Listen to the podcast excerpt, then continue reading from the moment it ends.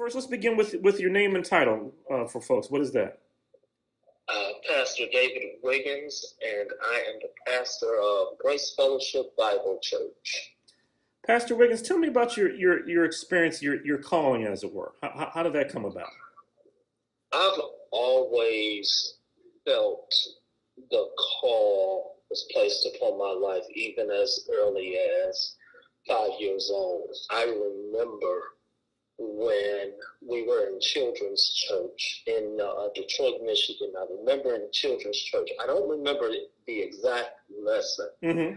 but when the conductor of the children's church had made the invitation for people to be baptized, I was compelled, even at five years old, to be baptized. I remember them carrying me. I don't remember who the usher was, but Mhm. they literally carried me up to the front of the church because it was such a great distance uh, from the children's church up to the uh, pulpit.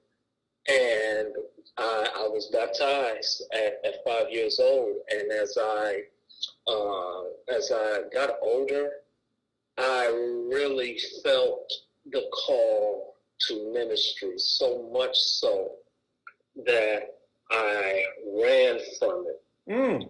I ran so hard, and I'll never forget. I was going to try out for my high school swim team, Mm-hmm. and part of the process was that we had to get a physical and bring that up to the school. So I was on my way to my doctor's office to get my physical. And the next thing I know, they're calling the ambulance to come and get me from the doctor's office. Mm. And I remember my them they had to have called my mom. And I say that because I remember as they had gotten me into the ambulance, my mom had climbed up and got into the ambulance with me. Mm. Um,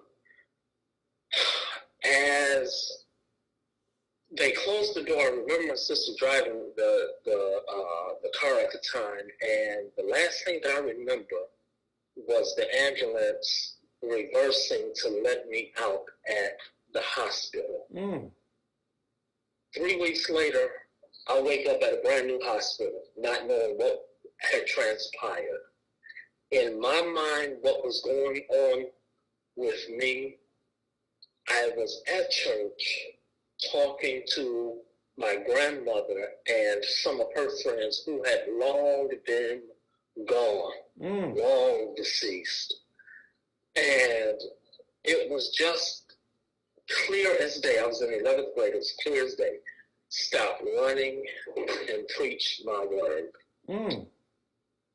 I had no other alternative but to preach. And so I've been preaching ever since. Wow. That is such a powerful testimony.